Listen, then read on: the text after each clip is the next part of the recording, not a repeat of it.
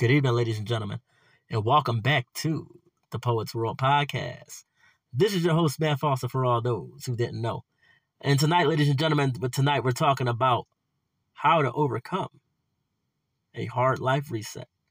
So without further ado, without further ado, ladies and gentlemen, let's get into the show. Good evening, ladies and gentlemen, and welcome back to the Poets World Podcast. This is your host, Matt Foster, for all those who didn't know. And tonight, ladies and gentlemen, tonight I'm talking about what to do after facing a life reset. You see, there are many people who go through many types of resets, whether it's, you know, getting into rehab after being on, you know, substance, you know, whether it's alcohol, drugs, um, any type of addiction, and they have to go into rehab for about a few months. Or you're going through a divorce, or you went through a divorce just recently, or you're going through the loss of a job, loss of a loved one, you know, you going through an eviction, or you're going through a foreclosure, or you have gone through it recently. What do you do next? What do you now do with the time that you have on your hands? Some people find it hard to rebuild and, and you know, to start over again. Some people find it so difficult to have to start over again, meet someone new, get to know their family and friends if they're dating someone or courting someone. You know, yeah, get to know their family and friends, their coworkers, their colleagues, their classmates if they're in college, you know, whatever the case may be. You may have been with the person, uh, your recent ex, for about five, ten years, maybe twenty years, maybe two years, maybe a year, maybe seven months. But now you have to start over. You might have to move to a new state after going through an eviction. You might have lived in that state before you went through that eviction. You might have went through that state, you know, lived in that state for about twenty, thirty years, maybe ten years, maybe seven years. And you saw yourself living nowhere else. What do you do? You press on, you pack up, and you go to that new state. Because you know where you've been already, but only God knows where you're going and what it'll be like for you, the experiences, the friends you'll make, you know, the people you'll meet in a community you're moving to. You might move to a community that's kind of rough. You know, you might move to a peaceful suburban neighborhood. Who knows? But only God knows where you're going. I've listened to a motivational speech by uh, Les Brown. He's, he quoted the legendary Zig Ziglar when he says, "Some people prefer known hells over strange heavens." It's quite a lot to think about, isn't it? You could be completely unhappy, miserable, tortured, just downright depressed in the environment that you're in. But you prefer to stay there, because you're too afraid to take a chance on the unknown. Taking a chance on the unknown, that's called a, a hard life reset. You have to start all over again. You have to build all over again. And what do you do? You carry on. As long as you have life in your lungs, life in your body, your heart is still pumping blood, your mind is still circulating electricity. As long as you're able to get up and freely move, you move forward. You might have gone through a divorce recently and you were so close to achieving your dream that you needed your husband or wife by your side. And they just up and left you for whatever reason. And now you have to start that company or start that business or start that business venture or that career path by yourself. So what do you do? You carry on. You see, what a, a hard life reset challenges us. That's what it does. A hard life reset challenges us. We'll go through resets in life. It's normal. Absolutely normal. It happens all the time. I've gone through a few life resets, and I went through a couple hard life resets. You know, moving from Philadelphia to Idaho was a hard life reset. Walking away from a job I worked at for seven and a half months, close to eight months, and starting at the job I'm at now was a life reset. Because the coworkers didn't like me. They were framing me for things I didn't do. In fact, they were framing me when I worked at that Walmart. They were framing me for things that they themselves were doing that I was not doing. So it called for a life reset. It called for a career reset. I am now the absolute happiest I have ever been. And I work in a restoration business. But I'm the absolute happiest I have ever been, ladies and gentlemen. Working in a restoration company versus working for Walmart. In fact, I want to talk on a subject in the next episode. And I promise you this will be the next episode. How to engage your former coworkers. How to engage your former coworkers once you either got fired, you quit, or you simply chose to walk away from that job, which is, you know, quitting, or what today's society would call, you know, quiet quitting. But anyway, that's going to be the next episode. But in this one, we're talking about a life reset. You just beat cancer by the grace of God, but you lost your home. You went through foreclosure. What do you do? The bank didn't want to hear that you had to be in the hospital for uh, X amount of time, for an allotted amount of time while you recovered from, you know, and, you know, you now beat cancer, but now you lost your home. They, they, they didn't want to hear that your payments stopped because you had to focus on your medical bills. They don't want to hear that. They just want their money.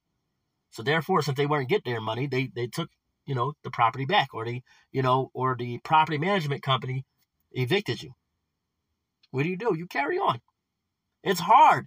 Yes, it is hard, ladies and gentlemen, going through a life reset. It forces you to be, what's the word I'm looking for? Versatile.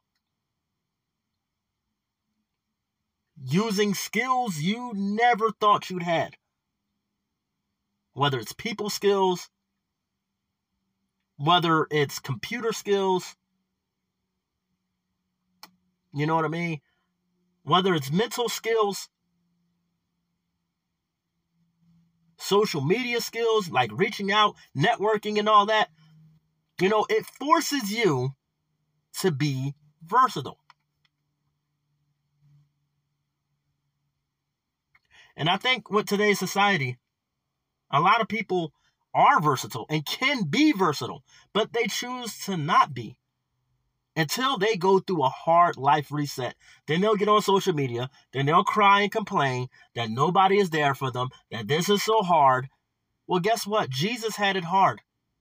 He was crucified for being an innocent man and our Lord and our Savior, for being who he is. He was crucified. So before you sit back and complain about your issues, I've known people who were evicted four to five times in their lives. Divorced three, four times in their lives. I can factually tell you about three people, three, three people that I've known that has been divorced three or four times in their life. And they're now mar- happily married now. Been with their spouses for about twenty years. One of them been with their spouses for twenty years, I should say. Another has been with their spouse for about seven years. But at the end of the day, did they give up on love? Did they stop trying to find love? No, they didn't. They just focused on themselves, bettered themselves, and, you know, pursued their dreams. And when love presented this, presented itself to them, they went for it. You gotta be versatile, ladies and gentlemen. You gotta take a chance on the unknown when you're going through a life reset. Seeking another apartment after getting evicted from one, it's tough because they'll, they'll do a background check. Property management companies, landlords, um, they'll all do a background check. If you had any cars foreclosed, you know, I mean, not foreclosed. Yeah, any cars seized for bank because of bankruptcy or because of, you know, a repo because you stopped making the car payment, it's hard to buy another car or lease another car. Well, not buy another car. Your only option would be to buy another car if you had a car repoed. But if you don't have that type of money, if you don't have that type of finances, if you don't have any of that stuff, if you don't have good enough credit, your only option would be to buy another car. And if you don't have the money, then it's going to be hard to lease another one. It's going to be so difficult to lease another vehicle. You know what I mean? So, all in all, ladies and gentlemen, a hard life reset. It challenges you. You can either stay down, cry about it, and continue to complain about it and sit and mope in your problems. Or you can rise, be versatile, and overcome the challenge through faith, perseverance, and determination. I was speaking to my lady earlier, and we had a good conversation because she's seeking to get, you know, another apartment. She just moved back, you know, back to Idaho um, from living in Ohio for so long. And she said it's so hard, you know, to find an apartment in today's market. And I said, when I want something, I go for it. I'll put in an application for a property. I'll call them consistently throughout the week. Consistently, especially once my background passed. Once my background passed, I'm calling them consistently until I got the keys. Steve Harvey said it best when he said, you got to have some dog in you. You got to have some fight in you. To be successful, you got to have some dog in you. You cannot quit. You cannot give up. You cannot give in. You got to have some dog in you. And that's what, that's exactly what is going to help you overcome a life reset. Now, I want to thank you all for tuning in tonight's episode. I hope you all have a beautiful and blessed evening. Learn something. Learn to be versatile. Learn that through faith, perseverance, and determination, you can overcome a life reset. Or you can let life consistently reset you. Now, I hope you all learned something tonight because I know I did. But I love you guys. I hope you all have a beautiful and blessed evening. Have a beautiful and blessed weekend. I'm back, ladies and gentlemen, like I never left. I love you guys. Take care. Good night and God bless. Let us begin. It's Thursday night and I'm all alone. I came to the conclusion that I can't call you anymore. Your number is no longer saved in my phone. Thinking back on it all right now, I realized this breakup was all my fault. I told you to get out of my life and out of my house. Maybe I would have said a better choice of words had I only calmed down. But now, you're gone and it's far too late. Now you're in love with another, and I just hope that they love you for who you are. The type of love to build you up and not ever tear you down. I want to text you just to see how you're doing these days, but it's two a.m., and I know that you're not up late.